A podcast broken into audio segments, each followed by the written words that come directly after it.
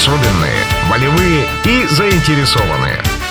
Это подкаст об адаптивном спорте, о людях, которые продвигают паралимпийское и сурдолимпийское движение, о возможностях и преградах на этой дороге. Я автор и ведущая Евгения Меньшикова. Как будущий специалист по адаптивной физкультуре, расскажу не только об успехах одного конкретного чемпиона, но и о том, как устроен тот или иной вид адаптивного спорта, какие там правила, где найти секцию и прочие информационные плюшечки по этой теме. Всем привет! В студии Евгения Меньшикова и программа ОВЗ «Особенные, волевые, заинтересованные». Да, я знаю, нет ни одного человека с таким же набором симптомов, как у вашего ребенка. И воспитывая особенного ребенка, кажется, что у вас все особенно тяжело и необычно. Но я знаю и то, что есть люди с похожей ситуацией. Найдите этих людей, возможно, с помощью нашей программы. Подружитесь и поддерживайте друг друга. Ведь вместе всегда легче. ОВЗ на колледж радио. Стартуем мы с такого вида спорта, как паралимпийское фехтование. И познакомит нас с ним, ни много ни мало, двукратный паралимпийский чемпион, трехкратный чемпион мира, трехкратный чемпион Европы, 23-кратный чемпион России, заслуженный мастер спорта Александр Кузяков. Кстати, он еще и выпускник нашего колледжа. Здравствуйте, Александр. Здравствуй, Евгения. Поздравляем вас с великолепной победой на состязании нашей планеты. Расскажите, как вам в этом статусе паралимпийского чемпиона? Что вы чувствуете? Знаете, конечно, выиграл самые такие серьезные соревнования на планете, которым шел всю свою жизнь. А сейчас такое ощущение, что на самом-то деле жизнь та же самая. Просто в каком-то роде у меня с плеч а, упала ответственность, упал а, тот стресс, который был во время подготовки, потому что я был очень мотивирован, очень переживал за результат. И, можно сказать, каждый день своей жизни э, просыпался и ложился спать э, с теми мыслями, что мне надо будет биться, и я должен выиграть. И, наверное, знаете, чем ближе к этому старту, тем чаще эти мысли в голове. Но когда все закончилось, я особенно вот первые мгновения а, был просто взрыв чувств, а, просто состояние такого чистого счастья. И я просто испытал все, мне хотелось кричать, я э, ушел в дальний угол, просто пытался закрыть себе рот э, рукой и, и рычал, рычал, рычал минут 15. Э, наверное, только некоторые люди могли понять, что со мной происходило в этот момент. Но это было, наверное, что, что-то потрясающее и невероятное со мной. Эм, спустя какое-то время, как бы жизнь подуспокоилась. Э, то есть я живу, ничего у меня не поменялось, я не поменялся, все тот же самый человек. Э, абсолютно, наверное, э, живущий, ну, здесь на земле, в нашем городе. Также общаюсь со всеми, рад всех видеть. Просто мне стало легче дышать. Спорт, которым вы занимаетесь, называют по-разному. Паралимпийское фехтование, фехтование в колясках, фехтование сидя. А как правильно и как вы его между собой называете? Вообще я просто говорю фехтование всегда. А, ну, а, на самом деле с английского да, языка к нам пришло фехтование а, паралимпийское из-за рубежа. Это звучит wheelchair fencing, то есть обозначает фехтование а, колясочников.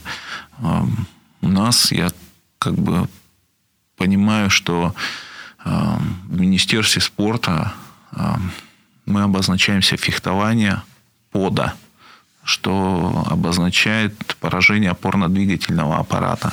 То есть, ну, такие, может быть, аббревиатуры, как бы, которые нужны специалистам. То есть есть фехтование для здоровых ребят, как бы бегающих, да, скажем так, э, спортсменов.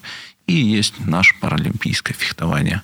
А вообще фехтование на колясках это правильно говорить так? Да, пожалуйста, легко. А почему Можно. нет? Это же так и есть. Мы фехтуем на э, колясках спортивных, но в том числе и все равно инвалидных колясках. Э, Мы паралимпийцы. Э, Я вообще считаю, что всегда надо себя правильно воспринимать и говорить все так, как есть, чтобы не было никаких таких, скажем, непонятных ситуаций. Фехтование на колясках, паралимпийское фехтование, вот так мы и называемся. Что важно знать об этом спорте родителям, детям, которые выберут его для развития? С какими особенностями туда можно идти, а с какими не стоит? И как понять, что это твое? Ну, знаете, у нас изначально каждому человеку надо понять, какая у него цель занятия спортом. Либо он хочет заниматься спортом профессионально, либо ему нужна секция, скажем так, ну, любительская. И у нас э, есть два направления. То есть группы, которые ребят, э, скажем так, имеют какие-то определенные цели спортивные, да, которые хотят заниматься спортом высших достижений, могут себя проявить, имеют определенные потенции да, к этому, побеждают и проявляются. То есть они попадают как бы в сильные группы. А есть ребята, которым это не надо, которые просто хотят заниматься фехтованием для того, чтобы хорошо провести время, чтобы немножечко, так скажем, находиться в более хорошей форме, чтобы общаться с друзьями, да, потому что ну, люди с инвалидностью, они разные. Поэтому есть такие возможности. Каждому свое, кто что для себя выбирает.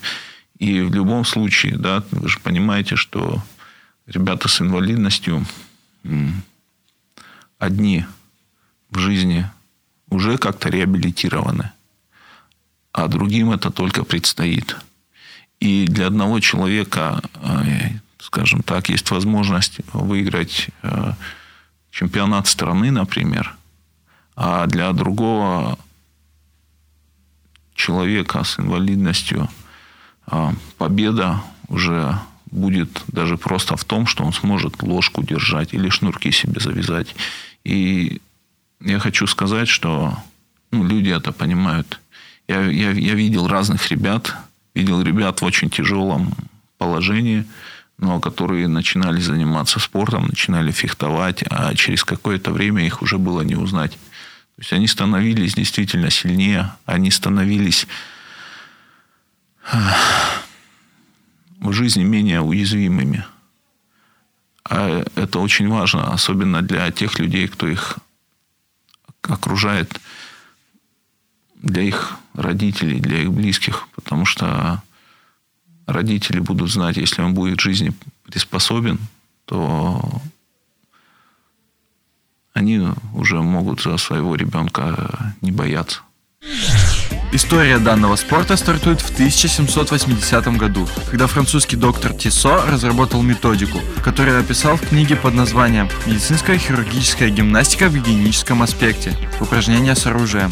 На век позднее опять француз Селестин Леконт разработал теорию о том, что занятия имеют лечебный эффект. Что касается современной истории паралимпийского фехтования, оно начинается с 50-х годов прошлого века, когда сэром Людвигом Гутманом была предложена идея этой спортивной дисциплины. Позже фехтование включили в программу первых Паралимпийских игр в Риме, а в России оно начало развиваться в 2005 году. В феврале Елена Белкина возглавила комиссию по паралимпийскому фехтованию, и только через полтора года был проведен первый чемпионат России по паралимпийскому фехтованию, в котором приняли участие спортсмены с нарушением опорно-двигательного аппарата. В апреле 2006 года состоялся второй открытый Кубок России. В нем участвовало 30 спортсменов с Украины, из Белоруссии и 10 городов России.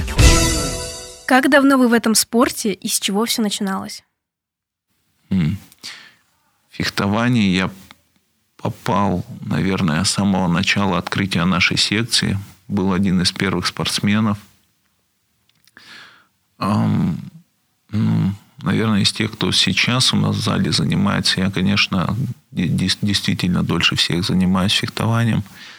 Попал, попал в секцию узнал о том, что будет открываться паралимпийское фехтование за полгода еще до открытия секции.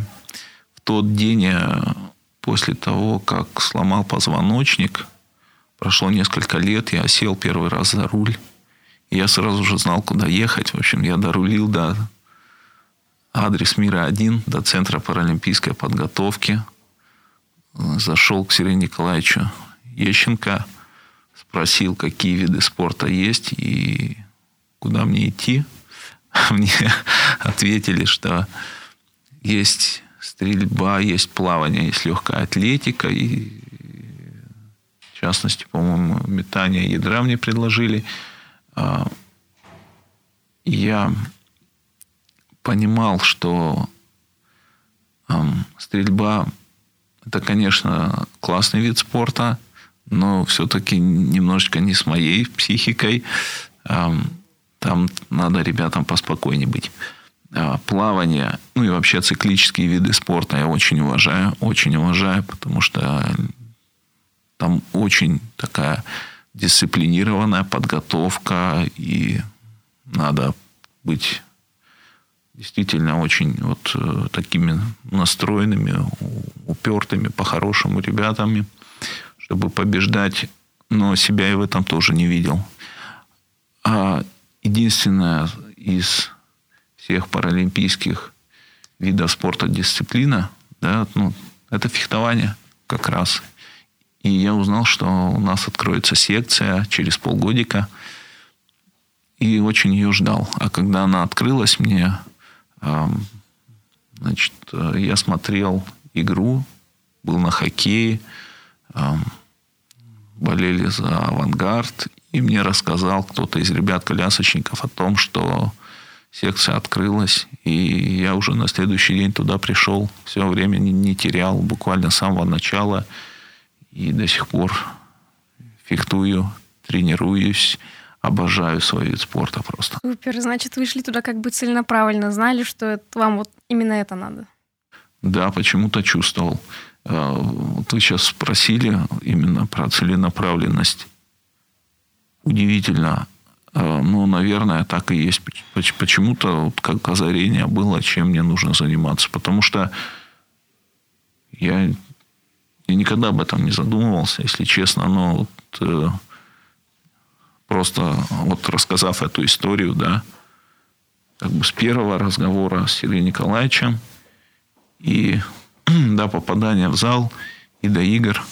То есть, да, какая-то такая цепочка, она выстраивается. А вы на чем фехтуете? Сабля, рапира или шпага? На всем могу пофехтовать. Но э, на шпаге я выиграл Олимпиаду в двух а, дисциплинах шпаги лично и в командных состязаниях. А, я люблю фехтовать и на рапире, конечно. Очень мне как бы эта дисциплина тоже нравится как, как, как игра, понимаете, как образ мышления. Но там другое судейство, и мне всегда как бы тяжело дается то, что кто-то решает э, со стороны а, кто кому нанес укол. То есть это условный вид считается, да, условный вид.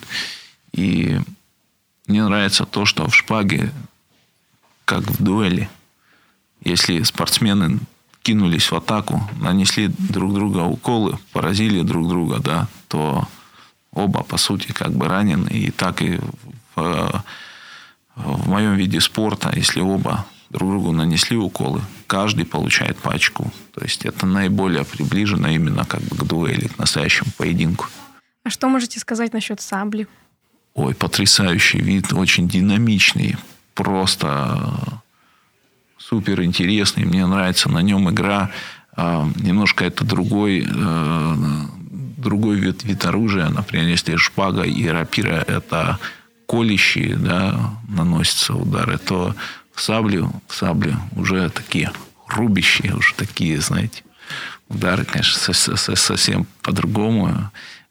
Другие защиты немножко, другая гарда. Понятно, что именно как, как мышление, как нужно переиграть, может быть, все то же самое, как и на рапире, но, опять же, другой темп немножко, другая, другая форма, потому что электрокуртка у саблистов, она получается от перчатки, э, в том числе и маска, и вся рука, то есть можно, да, наносить уколы. Ну, я очень люблю. Иногда, иногда, когда есть возможность, фехтую и на сабле. Причем э, сел с одним чемпионом мира пофехтовать. Пару раз его выиграл. Вот. Когда фехтовал последний раз на сабле. Здорово. Вот я как раз-таки понимаю, о чем вы говорите, потому что у меня за плечами тоже опыт по фехтованию, только обычному фехтованию. Нас тоже учили фехтовать и на рапире, и на шпаге, и на сабле, но я почему-то саблистка. Здорово. Так сложилось, классно. что я участвовала в своих первых соревнованиях по сабле, и я была вот прям маленькая, все были высокие, а я, в общем-то, и поэтому, что маленькая, первое место заняла. Ну, просто ты больше всех хотела, мне кажется. Потому что я тоже смотрю, у меня удивительно, но я там, наверное, у себя в шпаге тоже самый маленький. Вот, хотя- Самые ловкие. Надо находить плюсы. Да, хотя так, э, хотя так и не скажешь при росте метр восемьдесят пять. А как проходят ваши тренировки? Какие есть особенности, нюансы? А самая главная особенность весело. Мне всегда весело на тренировке. А, Как, как проходят? Встречаемся, садимся на поединки, эм, деремся, заряжаемся. Но если говорить более, скажем так, э, правильно, то приходим, разминаемся. У всех есть план, который составлен тренером. Каждый знает, что ему делать. Размялись, поработали на мишенях. э, Кто-то отправляется на уроки, кто-то садится в парах работать. Э, Кто-то садится фехтовать в этот момент, да, проводит э, бои. Но я, конечно, такой спортсмен, э, в этом плане более такой боевой. И иногда берут уроки, но вот все возможное время я стараюсь фехтовать, фехтовать, фехтовать, потому что мне это больше всего нравится. Для меня это всегда азарт, всегда игра, всегда интерес. Я просто, когда фехтую, ну, как бы зажигаюсь, разгораюсь, не знаю. Ну, так и должно Как быть, сказать? по сути. Тренировки должны приносить вот как-то настроение и вот чувство, что ты сегодня сделал то, что тебе нужно было. Вот ты встал, ты туда поехал целенаправленно, ты отзанимался, ты вот такой весь, все горишь, горишь, этим опять чемпионаты, соревнования. Это классно. Ой, не, не говорите. Ну, это вообще спортивная жизнь такая, да. А, Ну, и иногда тебе от этого очень круто, а иногда тебе это очень сложно дается. Вот что я хочу сказать, потому что мы все люди.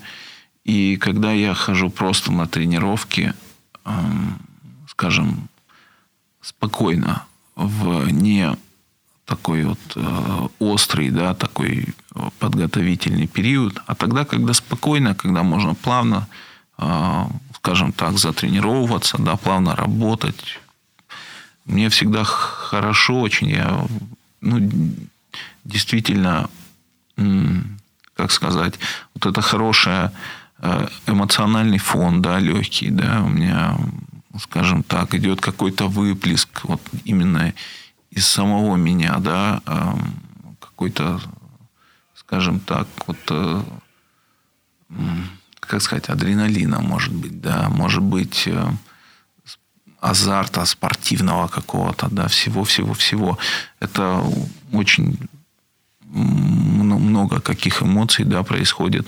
И после, после того, как я выложусь на тренировке, вот так по- пофехтуем, я домой возвращаюсь всегда в таком спокойном состоянии. Мне, ну, я просто счастлив в эти моменты. Но бывают, бывают э, эпизоды, когда мы готовимся совсем по-другому. То есть, например, на ту же самую подготовку к Олимпиаде мы тренировались. Ну, вот мой день начинался в 5.30 утра, и в 11 часов вечера я уходил из зала. То есть это у меня утром зарядка, тренажерка, а потом первая, ну, как бы уже, соответственно, вторая тренировка в зале, после обеда третья тренировка в зале, а потом после третьей тренировки в зале я вечером еще сижу, ремонтирую оружие себе, потому что когда ты очень много фехтуешь, очень много занимаешься, работаешь, просто оружие ломается, и ну, то есть я должен его делать. Я в 11 часов возвращался, ложился и без просто, как говорится, задних ног я мгновенно засыпал. У меня не было никаких мыслей в это время, да, кроме того, чтобы выиграть Олимпиаду. Я не мог ни, ни почитать никакую книжку, не посмотрел никакого фильма, ничего. То есть, мне, в принципе, ничего постороннего, да, вот в эфире, скажем так, мое сознание не отвлекало, я полностью подался именно вот этой работы. И это, пожалуй, самое сложное, что есть, потому что именно вот так целенаправленно идти к победе, я, ну, знаете, я как будто бы роботом стал, если честно. И это то, что вот меня в подготовке к следующим играм больше всего пугает, потому что я не знаю, смогу ли я повторить это, смогу ли я сделать так же.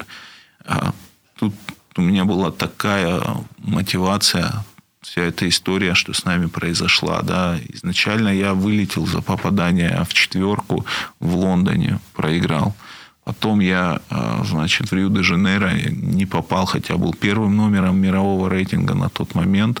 А, и меня ну, не пустили на эти игры, как всю нашу сборную, ну, паралимпийскую не пустили. Вы знаете ту историю, что 16 год наша команда была отстранена, хотя у нас не было ни единого случая допинга за все там годы паралимпийского фехтования, за все те тысячи проб, что сдавали наши спортсмены, ни единого случая допинга в фехтовании не было. Мы туда не попали.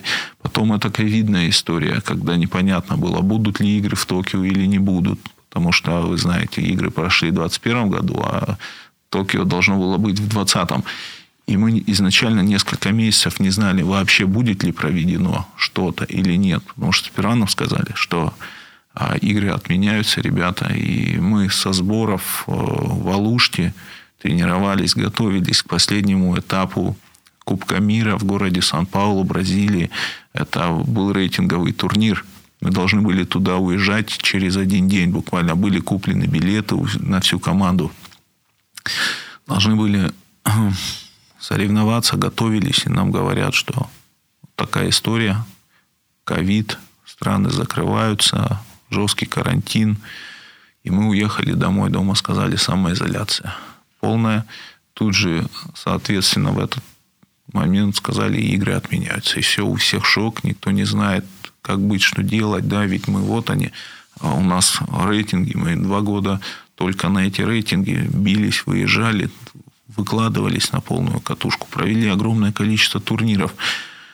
Э, ну, это то есть, ну, надо понимать, да, чтобы на Олимпиаду отобраться, это надо десятки соревнований выиграть международных, то есть, которые, вот, которые дают рейтинг на эти игры. Это десяток стран, как минимум, надо посетить, и несколько там чемпионатов. Это очень тяжело. Да, тяжелый путь спортсмена. Угу. И нам сказали, и нам сказали, что э, ее не будет, но через несколько месяцев сказали, что все-таки будет, но на год она в общем-то, откладывается.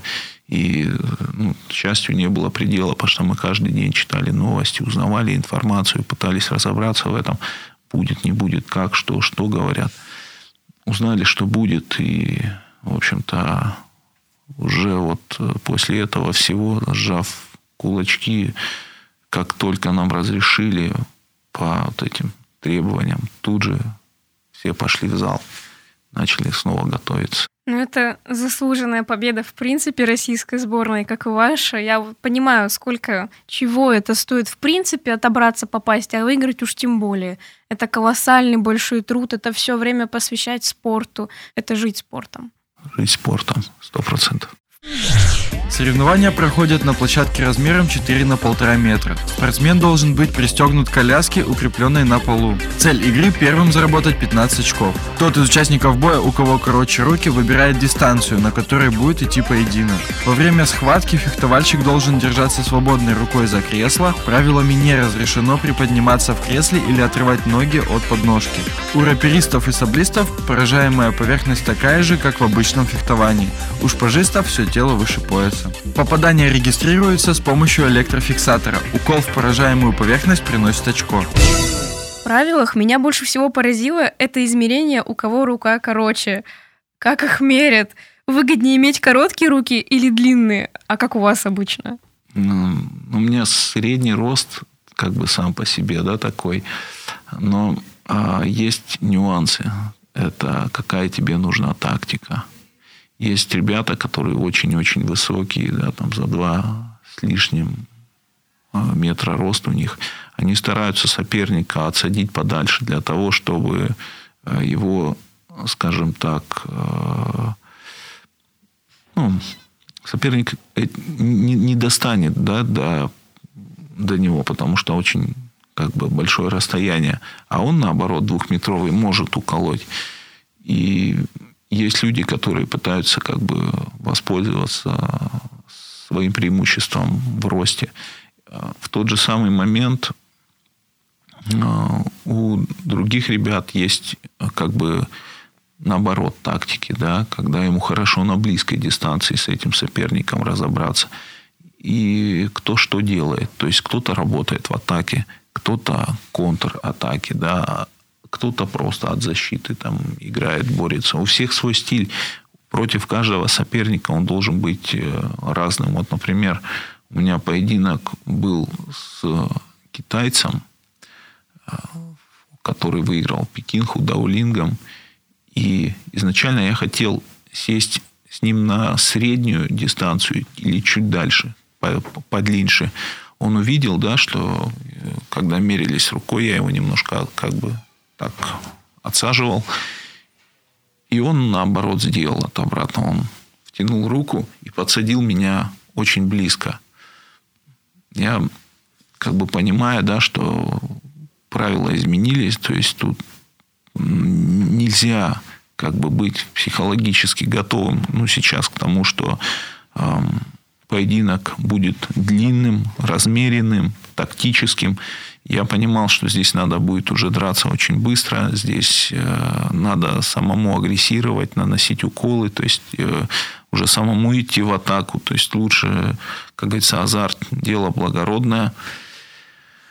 Э, изменил тактику, начал сам атаковать и просто оторвался в счете, выиграл. Он как бы сам это сделал. Если бы, если бы я остался на другой дистанции, неизвестно еще, что было бы. Поэтому вот получилось, что такое э, из, изменение, скажем так, дистанции, оно может ход боя изменить полностью. Ну, конечно, влияет. Но соперник и вообще спортсмен, да, должен понимать, что именно измерение дистанции в паралимпийском фехтовании это очень важно, потому что мы фехтуем на спортивных колясках, которые между собой э, в общем-то, крепятся специальной рамой. Дистанция выставляется один раз, как ты ее выставил, такая она и будет. И возможность в паралимпийском фехтовании разрывать и наоборот э, сокращать дистанцию, она будет только благодаря корпусу и руке человека, который он держится за коляску. То есть мы не можем, как здоровые бегающие фехтовальщики на фехтовальной дорожке, на ножках – разойтись в разные стороны, опустить оружие, потому что э, тут в этот момент ему ничего не угрожает. У нас угроза будет все время. То есть надо все время быть внимательным, надо смотреть, какой темп, именно не терять вот э, эту концентрацию ни в коем случае. Только тогда ты победишь. И наоборот, при любой возможности сбить темп сопернику, как-то его, а, скажем так, разыграть, отвлечь на этом. Где вы берете вдохновение сейчас, понятно. У вас много медалей, титулов. А где вы брали мотивацию, когда нужно было первый раз пойти, вначале ходить на тренировки, не зная, будет ли успех? Знаете, как говорится, всегда первый шаг, он самый трудный. А если ты сделал первый шаг, то следующие 20 шагов тебе дадутся еще легче. Сейчас, вспоминая, как я начинал ходить на тренировки, это что-то невероятное просто. Я ну, вообще ничего не останавливало. Мы ходили, как только начали заниматься. Буквально до этого, можно сказать, несколько лет вообще дома просидел в комнате и в больничных палатах провел. А тут я начал ходить на две тренировки в день. Просто ездили утром, ездили вечером. А, и не пугало ничего. Минус 40 на улице, по барабану. Плетусь по морозу. Руки застывают в сугробе застреваю. Пока, не, не, несколько раз, пока до гаража дойду. Вот. Там откроешься, пока все это сделаешь, снег почистишь. Ну, это, это, это, это что-то. Приходишь со сосулька на носу. Пофехтовал, вроде отогрелся. Вечером то же самое. Ну, я, я, я не знаю, как это удавалось мне, но, наверное, был просто, знаете, все же на контрасте я сломал спину, нахожусь дома. И понимаю, что не, не, не, не такая должна быть жизнь. Я хочу в тот момент ее изменить. Я хочу, чтобы жизнь была такой, чтобы я действительно получал от нее удовольствие, брал все от жизни, дышал полной грудью, ощущал ее. Я знал, что если я до этого всю жизнь занимался спортом, да, всю свою жизнь, и тут травма, но она не должна меня остановить, тем более сейчас есть все возможности для того, чтобы заниматься спортом, творчеством, учиться. Я, слава богу, что как-то я был такой человек, который шел к своей цели всегда и сделал правильный выбор. Хорошо, что у нас область такая, да, которая именно борется вот за виды спорта, за любую реализацию для ребят с ОВЗ и инвалидностью. У нас очень крутой регион, место силы. И я очень люблю наш город, просто он потрясающий. Я, для меня это мой дом, Омск, Сибирь, Россия, моя родина. Я очень ее люблю. Очень люблю наш город. Тогда давайте сориентируем родителей и ребят, которые нас слушают. Если я выбрал фехтование сидя, куда идти, к кому обратиться и к чему быть готовым? Звоните мне, звоните Валерию Петровичу, звоните Константину Юрьевичу Бечу, звоните Сергею Николаевичу Ещенко. Э, говорите тем людям, кто э, занимается нашим видом.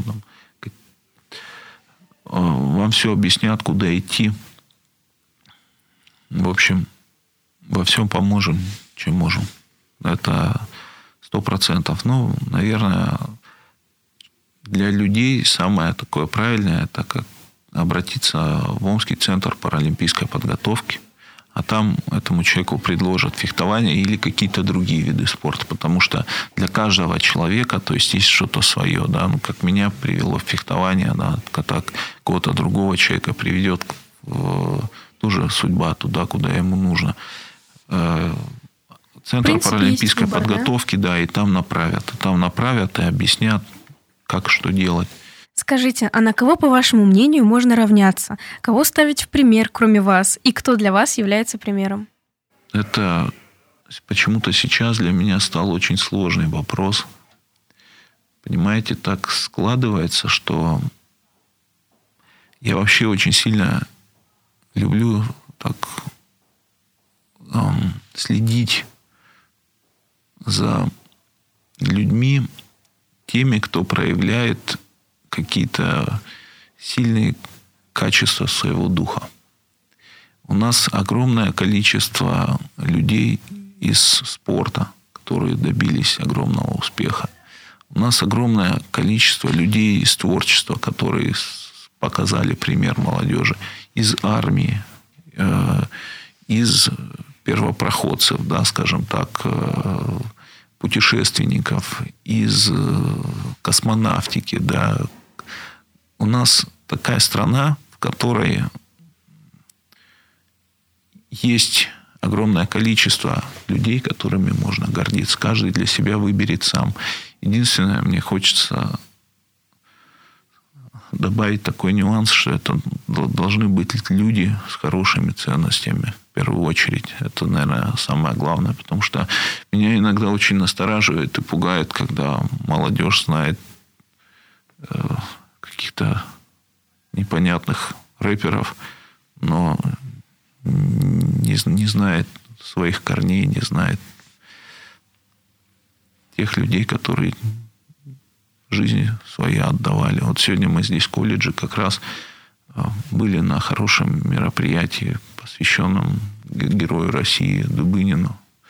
И мне очень приятно, что у нас наш колледж такие мероприятия проводит. Здесь я вас могу абсолютно поддержать. Наш колледж занимается, так скажем, ну, вовлеченностью студентов вот в это все как-то, чтобы они кто не знает, знали, а кто знает, могли этим поделиться. Чтобы у нас ребята знали что-то большее, чем, вот как вы говорите, правильно, имена рэперов, чтобы они в курсе были, кто первый в космос-то все-таки полетел. Потому что некоторые даже этого не знают. Что будет делать дальше паралимпийский чемпион Александр Кузяков? Какие у вас планы? Хм. Ну, планы хорошие у меня. Я продолжаю заниматься спортом. Я не собираюсь останавливаться. Очень многие люди мне спросили, да, то есть, ну что, все, типа, выиграл со спортом, завязываешь, куда двигаешь? И были и предложения интересные разные, все, но, а, знаете, пока, скажем так, еще я молод, а мне 34 года всего сейчас. Хоть многие спортсмены на пенсии уже в это время. Вот, но я обязательно хочу пофехтовать дальше, потому что люблю свое дело, получаю от него искреннее удовольствие. Я счастлив в нем. Хочу, может быть, точно так же проводить время больше со своей семьей. Вот особенно сейчас, пока меж такой соревновательный период с дочей.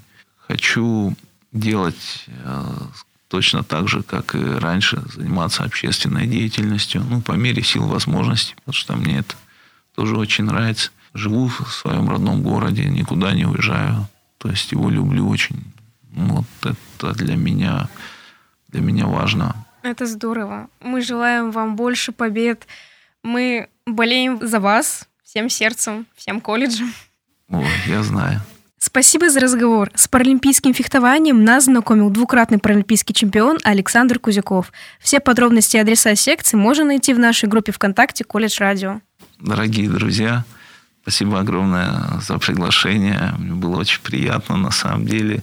И очень люблю колледж. И здесь в родных стенах себя просто чувствую как дома. И всем вам желаю те возможных благ, добра, хороших отметок, э, чтобы все ваши цели исполнялись, и чтобы сюда вы всегда шли только в хорошем настроении, друзья.